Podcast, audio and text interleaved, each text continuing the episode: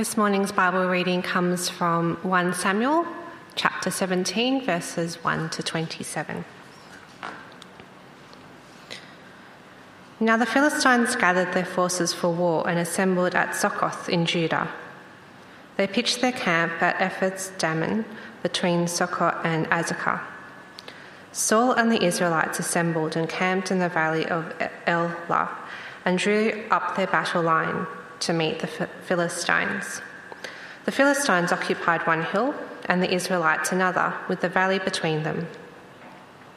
A champion named Goliath, who was from Gath, came out of the Philistine camp. His height was six cubits and a span. He had a bronze helmet on his head and wore a coat of scale armour of bronze weighing 5,000 shekels. On his legs he wore bronze greaves, and a bronze javelin was slung on his back. His spear shaft was like a weaver's rod, and its iron point weighed 600 shekels. His shield bearer went ahead of him. Goliath stood and shouted to the ranks of Israel Why do you come out and line up for battle? Am I not a Philistine, and are you not the servants of Saul? Choose a man and have him come down to me. If he is able to fight and kill me, we will become your subjects. But if I overcome him and kill him, you will become our subjects and serve us. The Philist- then the Philistine said, This day I defy the armies of Israel. Give me a man and let us fight each other. On hearing the Philistine's words, Saul and all the Israelites were dismayed and terrified. Now, David was the son of an Ephrath named Jesse, who was from Bethlehem in Judah. Jesse had eight sons, and in Saul's time he was very old. Jesse's three oldest sons had followed Saul to the war. The firstborn was Eliab, the second, Abinadab, the third, Shammah. David was the youngest. The three oldest followed Saul, but David went back and forth from Saul to tend his father's sheep at Bethlehem. For forty days the Philistine came forward every morning and evening and took his stand. Now Jesse said to his son David, Take this ephah of roasted grain and these ten loaves of bread for your brothers, and hurry to their camp. Take along these ten cheeses to the commander of their unit. See how your brothers are and bring back some assurance from them. They are with Saul and all the men of Israel in the valley of Elah fighting against the Philistines. Early in the morning, David left the flock in the care of a shepherd, loaded up, and set out as Jesse had directed.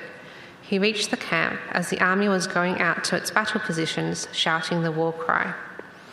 Israel and the Philistines were drawing up their lines facing each other. David left his things with the keeper of supplies, ran to the battle lines, and asked his brothers how they were. As he was talking to them, Goliath, the Philistine champion from Gath, stepped out from his lines and shouted his usual defiance, and David heard it. Whenever the Israelites saw the man, they all fled from him in great fear. Now the Israelites had been saying, Do you see how this man keeps coming out? He comes out to defy Israel. The king will give great wealth to the man who kills him. He will also give him his daughter in marriage and will exempt his family from taxes in Israel. David asked the men standing near him, What will be done for the man who kills this Philistine and removes this disgrace from Israel? Who is this uncircumcised Philistine that he should defy the armies of the living God? They repeated to him what they had been saying and told him, This is what will be done for the man who kills him. Um, and now verses 32 to 35. David said to Saul, Let no one lose heart on account of this Philistine. Your servant will go and fight him. Saul replied, You are not able to go out against this Philistine and fight him. You are only a young man, and he has been a warrior from his youth. But David said to Saul, Your servant has been keeping his father's sheep. When a lion or a bear came and carried off a sheep from the flock, I went after it, struck it, and rescued the sheep from its mouth. When it turned on me, I seized it by its hair, struck it, and killed it.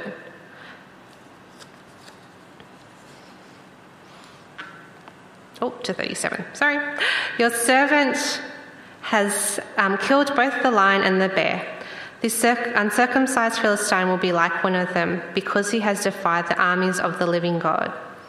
The Lord who rescued me from the paw of the lion and the paw of the bear will rescue me from the hand of this Philistine. Saul said to David, Go, and the Lord be with you.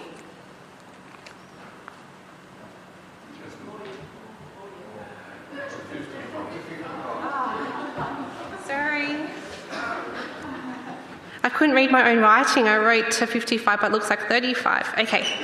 All right. Keep going. Thank you. Then Saul dressed David in his own tunic. He put a coat of armor on him and a bronze helmet on his head. David fastened his sword over the tunic and tried walking around, but he was not used to them. I cannot go in these, he said to Saul, because I am not used to them. So he took them off.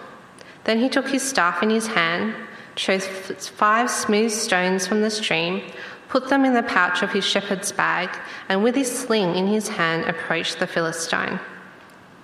Meanwhile, the Philistine, with his shield bearer in front of him, kept coming closer to David. He looked David over and saw that he was little more than a boy, glowing with health and handsome, and he despised him. He said to David, Am I a dog that you come at me with sticks? And the Philistine cursed David by his gods. Come here, he said, and I will give your flesh to the birds and the wild animals. David said to the Philistine, You come against me with sword and spear and javelin, but I come against you in the name of the Lord Almighty, the God of the armies of Israel, whom you have defied. This day the Lord will deliver you into my hands, and I will strike you down, cut off your and cut off your head. This very day I will give the carcasses of the Philistine army to the birds and the wild animals, and the whole world will know that there is a God in Israel. All those gathered here will know that it is not by the sword or spear that the Lord saves, for the battle is the Lord's, and he will give all of you into our hands. As the Philistine moved closer to attack him, David ran quickly to the battle line to meet him. Reaching into his bag and taking out a stone, he slung it and struck the Philistine on the forehead. The stone sank into his forehead and he fell face down on the ground. So David triumphed over the Philistine with a sling and a stone. Without a sword in his hand, he struck down the Philistine and killed him. David ran and stood over him. He took hold of the Philistine's sword and drew it from his sheath.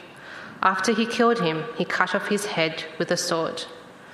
When the Philistines saw that their hero was dead, they turned and ran.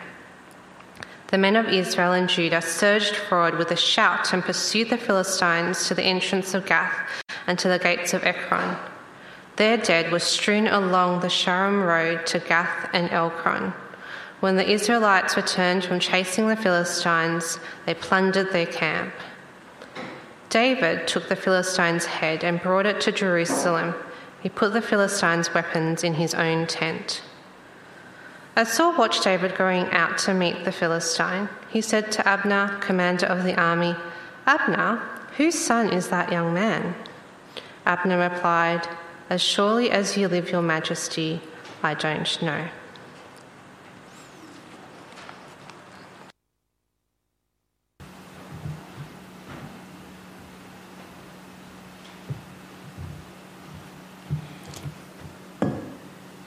Thank you for reading that epic reading.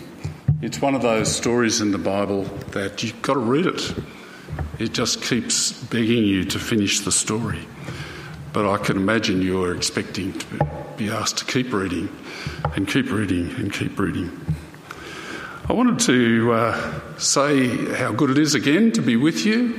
This is my second last time with you, and uh, my last time will be on the last Sunday of the month the day before Darwin's uh, induction.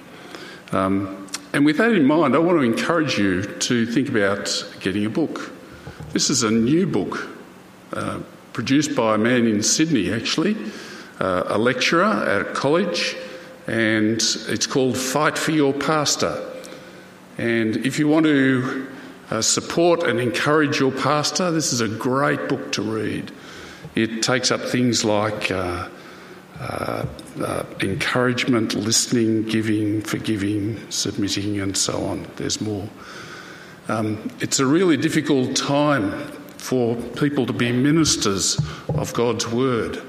Uh, you've noticed how much the world has changed, and ministers are trying to engage the gospel with this changing world. There are all sorts of demands, and so the aim of the book is to encourage you as you seek to pass to uh, uh, care for your pastor and indeed fight for him.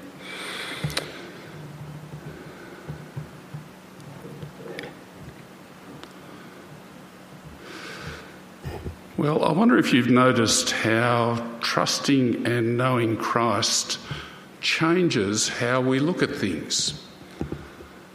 Where there was light, darkness, light starts to shine. Have you noticed that? Where there was uh, things once that once puzzled us, they now start to make sense to us. Things that once seemed to have no purpose in our lives, now we see have glorious purpose. Once there was meaninglessness, and when we come to Christ, we find ourselves rich in meaning, our lives, our direction, our sense of ourselves full of meaning. Once there was only injustice and there was no one to help, um, but now we see that there is justice, and justice will prevail gloriously. When a person becomes a Christian, we begin to see things with new eyes. Sometimes immediately, at other times, it's over a period of time this develops. We no longer see things as the world sees them, we see things from God's perspective in Jesus. The Bible puts it this way the Apostle Paul says, We live by faith, not by sight. And that brings us to the story of David and Goliath. It's one of the most loved stories in the Bible, isn't it?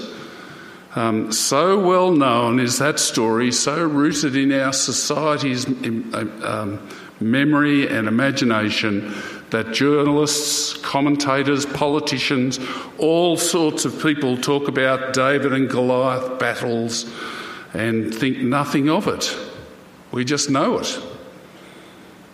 But it's really a story about how do you see and most of those people, as they talk about David and Goliath, don't actually see what it's about. It asks, what do we see? Uh, it asks, what do we see things happening around us with the world's eyes or with God's eyes? Now, 1 Samuel opens with Samuel being born after godly Hannah's prayer right at the beginning. You might remember that. Um, he will be the last judge to lead Israel. He is a very godly and faithful man, but his sons are real problems. They are not leadership material. So when he grows old, by 1 Samuel chapter 8, the elders of Israel come to Samuel and they demand that Samuel appoint a king for them like the other nations. This is a major turning point in the life of Israel and in the whole story of the Bible the introduction of a king for God's people. They want a king to lead them and to save them from their enemies, just like the other nations have. And so, the context of the story of David and Goliath is the question who is the right person to be king of over God's people and save them? Uh, the Philistines, as you heard, are the major enemies, local enemies Israel is facing in 1 Samuel. And it's not just a battle of armies, but it's actually a battle of gods. Whose God will give victory? Is their God Dagon? Is he the true God who gives victory? Or is Israel's God, Yahweh, the true God? who gives victory. Whose God truly rules this world? And so we come to Saul. Saul is appointed a king like the kings of the nations around Israel. In other words, he is just the man that Israel wanted. After solemnly warning Israel about their quest for a king, Samuel, because they're going about it for entirely the wrong reasons, Samuel anoints Saul uh, for them. And Saul is a handsome man and uh, a head taller than anyone else. I must say, I do enjoy being a head taller than a few people. It's good fun being tall. Samuel was that kind of bloke. He's the kind of leader that people vote for. Like American presidents, they're all very tall.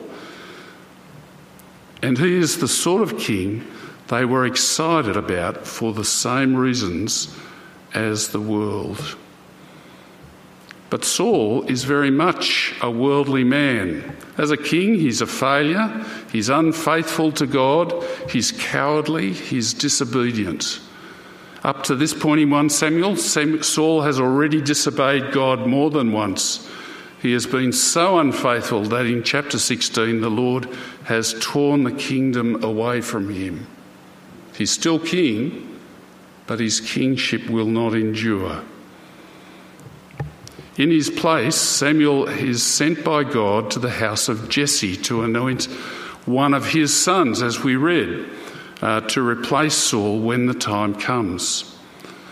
Jesse brings his seven sons forward uh, they look like a ripe bunch of possibility. From his point of view and ours, there are some good candidates among them. But God tells Samuel not to look on outward appearances, but to look rather at the heart. And so all of those seven sons are rejected one after another by Samuel. Is there another son? Well, yes, there is, but he's just out looking after the sheep.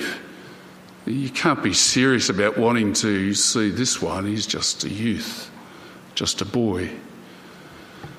And so Samuel, so David is brought forward and is chosen. The youngest, the smallest, but a man after God's own heart.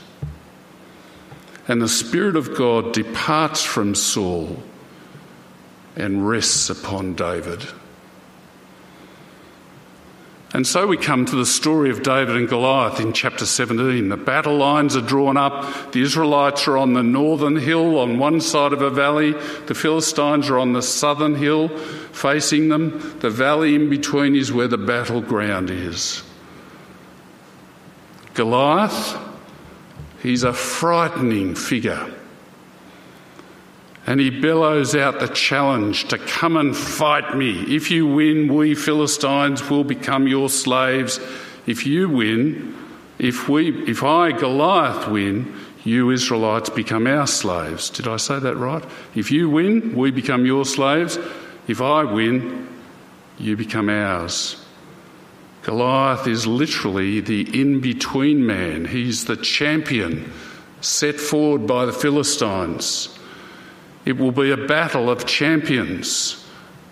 Whose great one can fight against Goliath to decide the outcome between these two armies? He is a frightening enemy. And indeed, uh, who will fight this giant hulk of a man? this great enemy. Notice his size. He's six cubits and a span. That is, he's about nine foot nine inches or about three, three metres high. I don't even make it to two metres. In his armour is massive. He wears 58 kilograms of armour. That's as much as some people weigh. He has a shield bearer who walks in front of him. He is a walking tank of a man. He cries out his challenge twice each day This day I defy the armies of Israel. Give me a man and let us fight each other, he says in verse 10. And what is the Israelite army's response? Well, in verse 11, On hearing the Philistines' words, Saul and all the Israelites were dismayed and terrified. Forty days this happens, and no one comes forward, not even Saul, who was to be the Saviour King, the man chosen for this very moment. He is actually just like the rest. He is terrified and quivering behind his army lines at the sight of Goliath. And so they are effectively leaderless. This is typical of Saul. And even the inducements of Saul is no help. Great wealth, his daughter in marriage, exempt from taxes. Sounds pretty attractive, but they couldn't even attract anyone to take up those terrific offers from Saul. The mighty men of Israel trembled. What they see with their eyes is too much for them. They're overwhelmed. Let me pause and ask what are the threats facing you?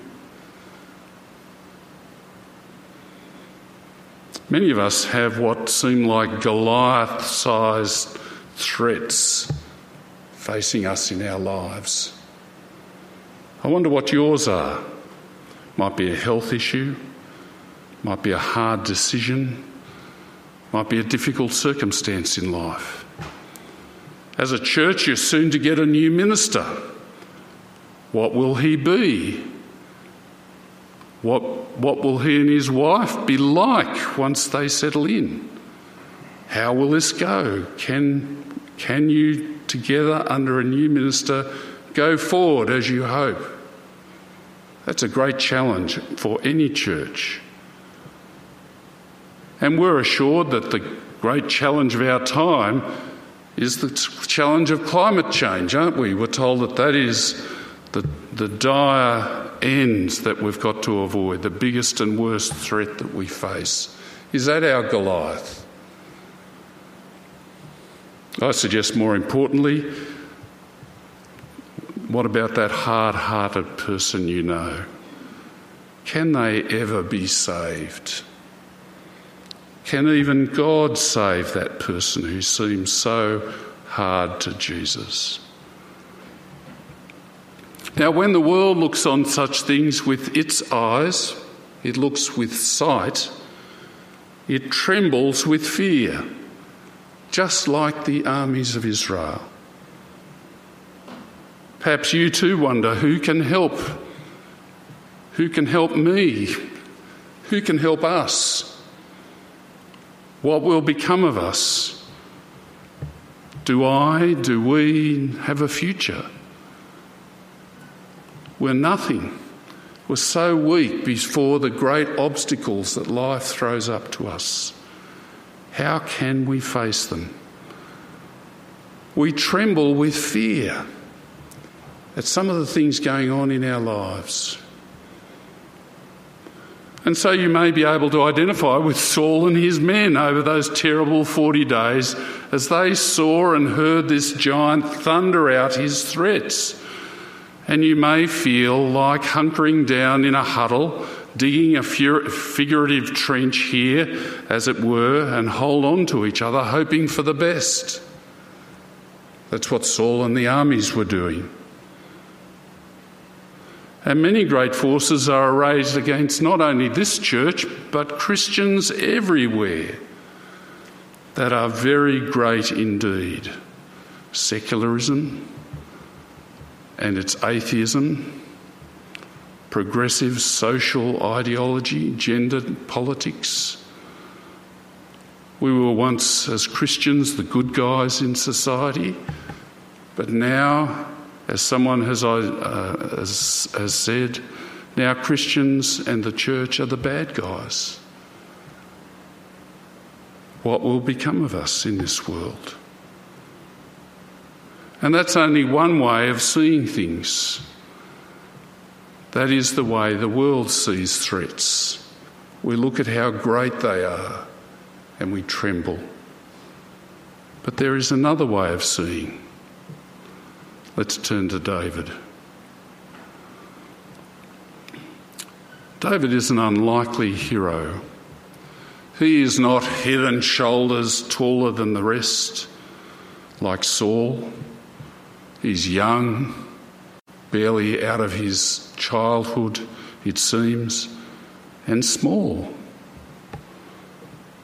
When Samuel goes to Jesse's place to find God's new man, there is a sense behind the whole episode when David is called of, surely not. You can't be serious, Samuel. There are much more reasonable candidates to take on our great enemies than this boy. And here at the battlefront, three of his older brothers of David are quivering behind the lines.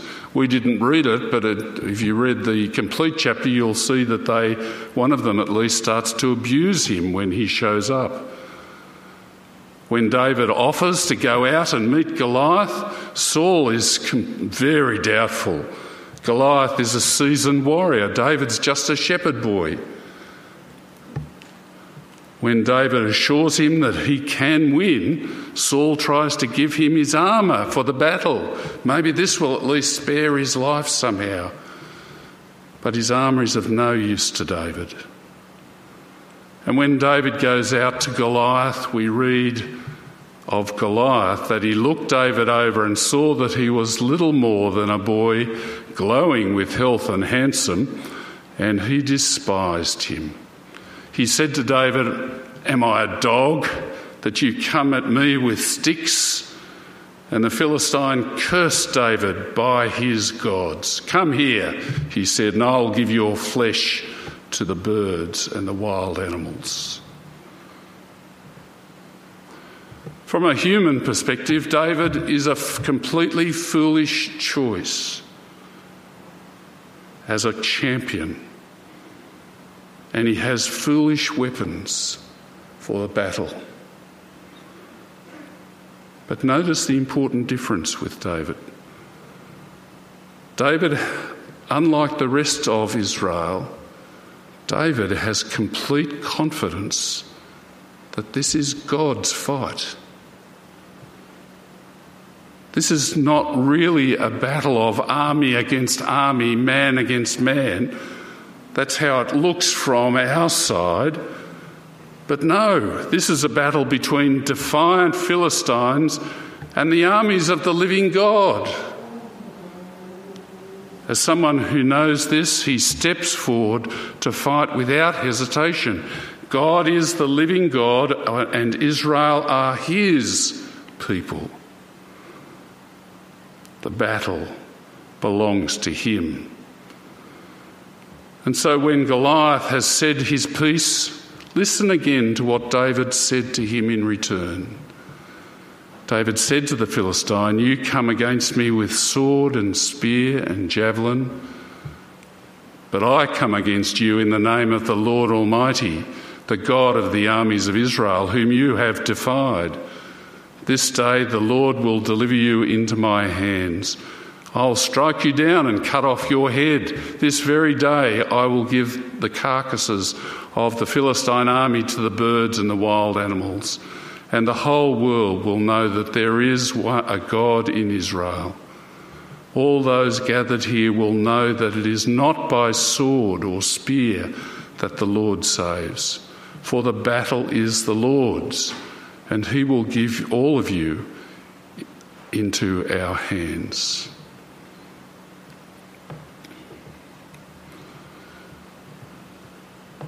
Well, we know what happens next, don't we? David only needs one of his little stones. It sinks deep into Goliath's forehead. He falls down face first onto the ground, just like Dagon, his God, did before the ark. If you remember back in chapter 2 and 3, I think it is. And he's finished off by David. And the victory is summed up almost like a song or a news report repeated up and down the land in verse 50. So David triumphed over the Philistine with a sling and a stone. Without a sword in his hand, he struck down the Philistine and killed him. You can imagine that being sung around the, the towns and villages of Israel. The Philistine army flees, of course, and as David said, is roundly defeated. Israel begins to see David in David someone who maybe is truly king material. And people will say, this, as the story unfolds, Saul kills his thousands, but David his tens of thousands. Now, is David the Saviour King that they hoped for? That's the central point of the story. The big story of the Bible from Genesis chapter 3 onwards is an unfolding story of who will be the rightful king and saviour of God's people.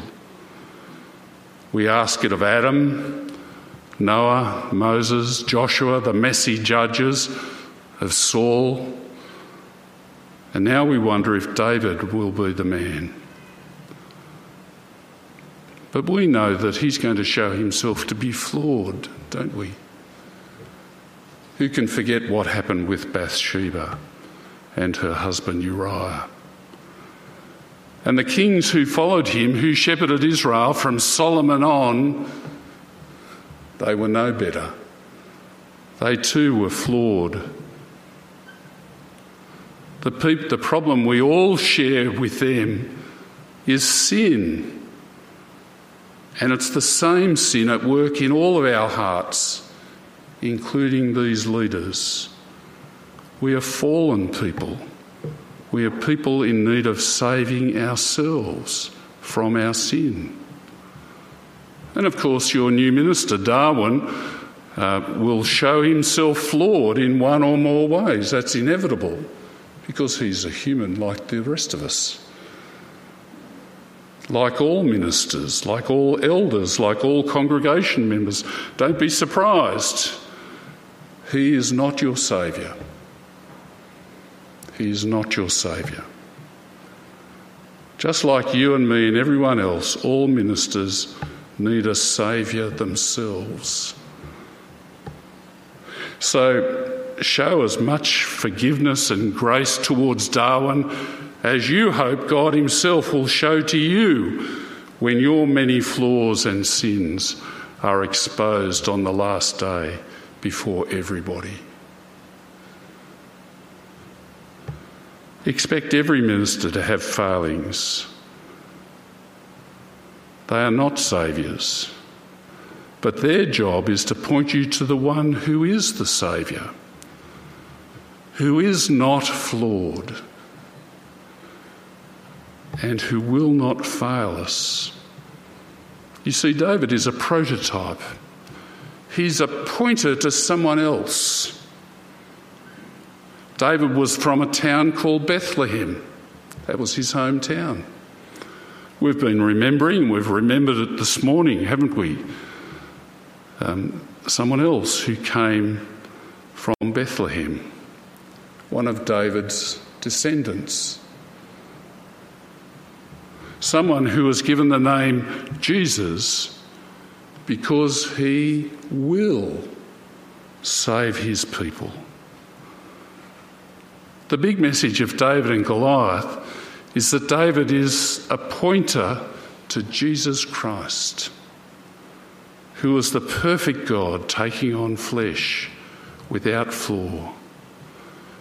He went boldly into battle for us on the cross trusting his Father to save him from death, just as David had gone into battle against God, Goliath, trusting God to deliver him.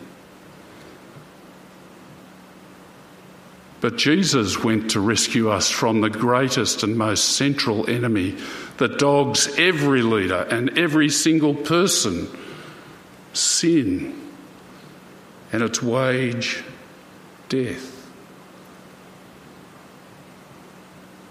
He is proclaimed King and Saviour by his resurrection. He knows our weaknesses and trials, yet is without sin himself. He can truly represent us to God the Father. And having loved us so much as to give up his life for us, to save us for eternity, he's now not going to fail us in the lesser things, the things that worry us, even now. We need not fear for the future of God's people here in EPC. We need not fear whether this church or any church of God's people will be cared for. Maybe you're thinking of that health issue, that hard decision you've got on your mind, that circumstance that's so difficult. Well, make the best decisions you can, but do it knowing and trusting God with the eyes of faith, not the eyes of sight. Like David, who has done the great. Um, Jesus is like David, who did the greater thing already for you, and he's promised he will take care of you now. The climate of the earth is something firmly in God's domain. So pray and act responsibly.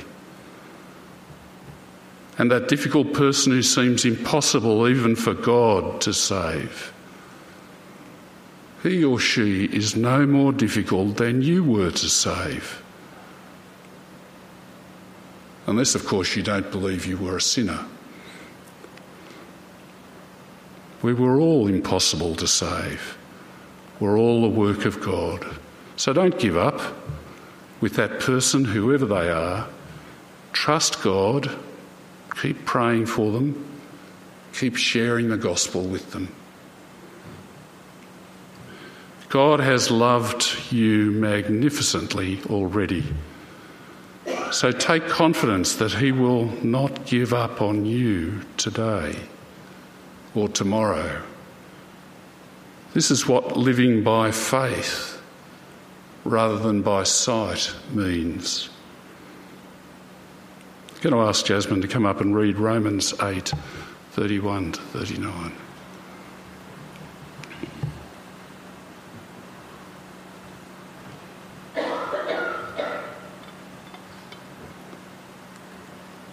So, Romans 8, verses 31 to 39. What then shall we say in response to these things? If God is for us, who can be against us? He who did not spare his own son, but gave him up for us all, how will he not also, along with him, graciously give us all things? Who will bring any charge against those whom God has chosen? It is God who justifies. Who then is the one who condemns? No one.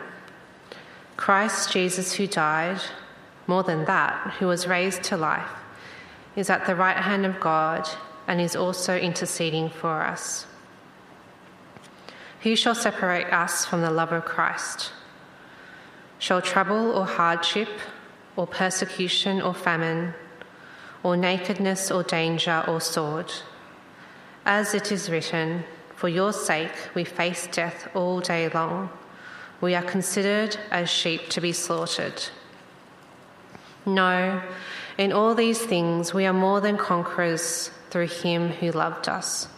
For I am convinced that neither death nor life, neither angels nor demons, neither the present nor the future, nor any powers, neither height nor depth, nor anything else in all creation will be able to separate us from the love of God that is in Christ Jesus our Lord. Thank you. What great verses they are. What great verses they are. So, like David before Goliath and your Lord Jesus before the cross, put your faith, your trust in God as you face your future whatever you are facing. Walk by faith, not by sight. Don't be like Saul, who looked at what is seen and trembled. Rather, be like David, who looked to what is unseen and went forward boldly. So be of good courage, resist and trust God. Do not he will not fail you. This is spiritual warfare.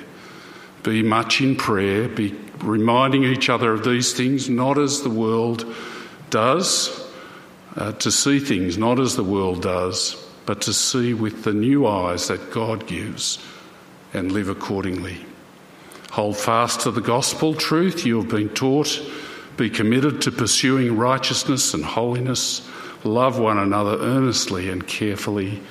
And start sharing the gospel, keep sharing the gospel with those lost around you and in your lives. Let's pray. Father in heaven, we thank you so much for the story of David and Goliath. Not only is it great fun to read as a story, and so memorable and challenging. But we thank you for its call for us to see the world differently, to see like David, who looked by faith, not by sight. So help us, Father, to look to the one that David pointed to, the Lord Jesus Christ, to remember what great battle he fought for us on the cross, what uh, payment he made for us and how he rose gloriously from the grave. And help us, Father, to trust him to keep looking after us and to go forward with the challenges in front of us with our faith in you rather than living by sight. Uh, help us, Father, to be people who are known for our faith in you. And we pray it in Jesus' name. Amen.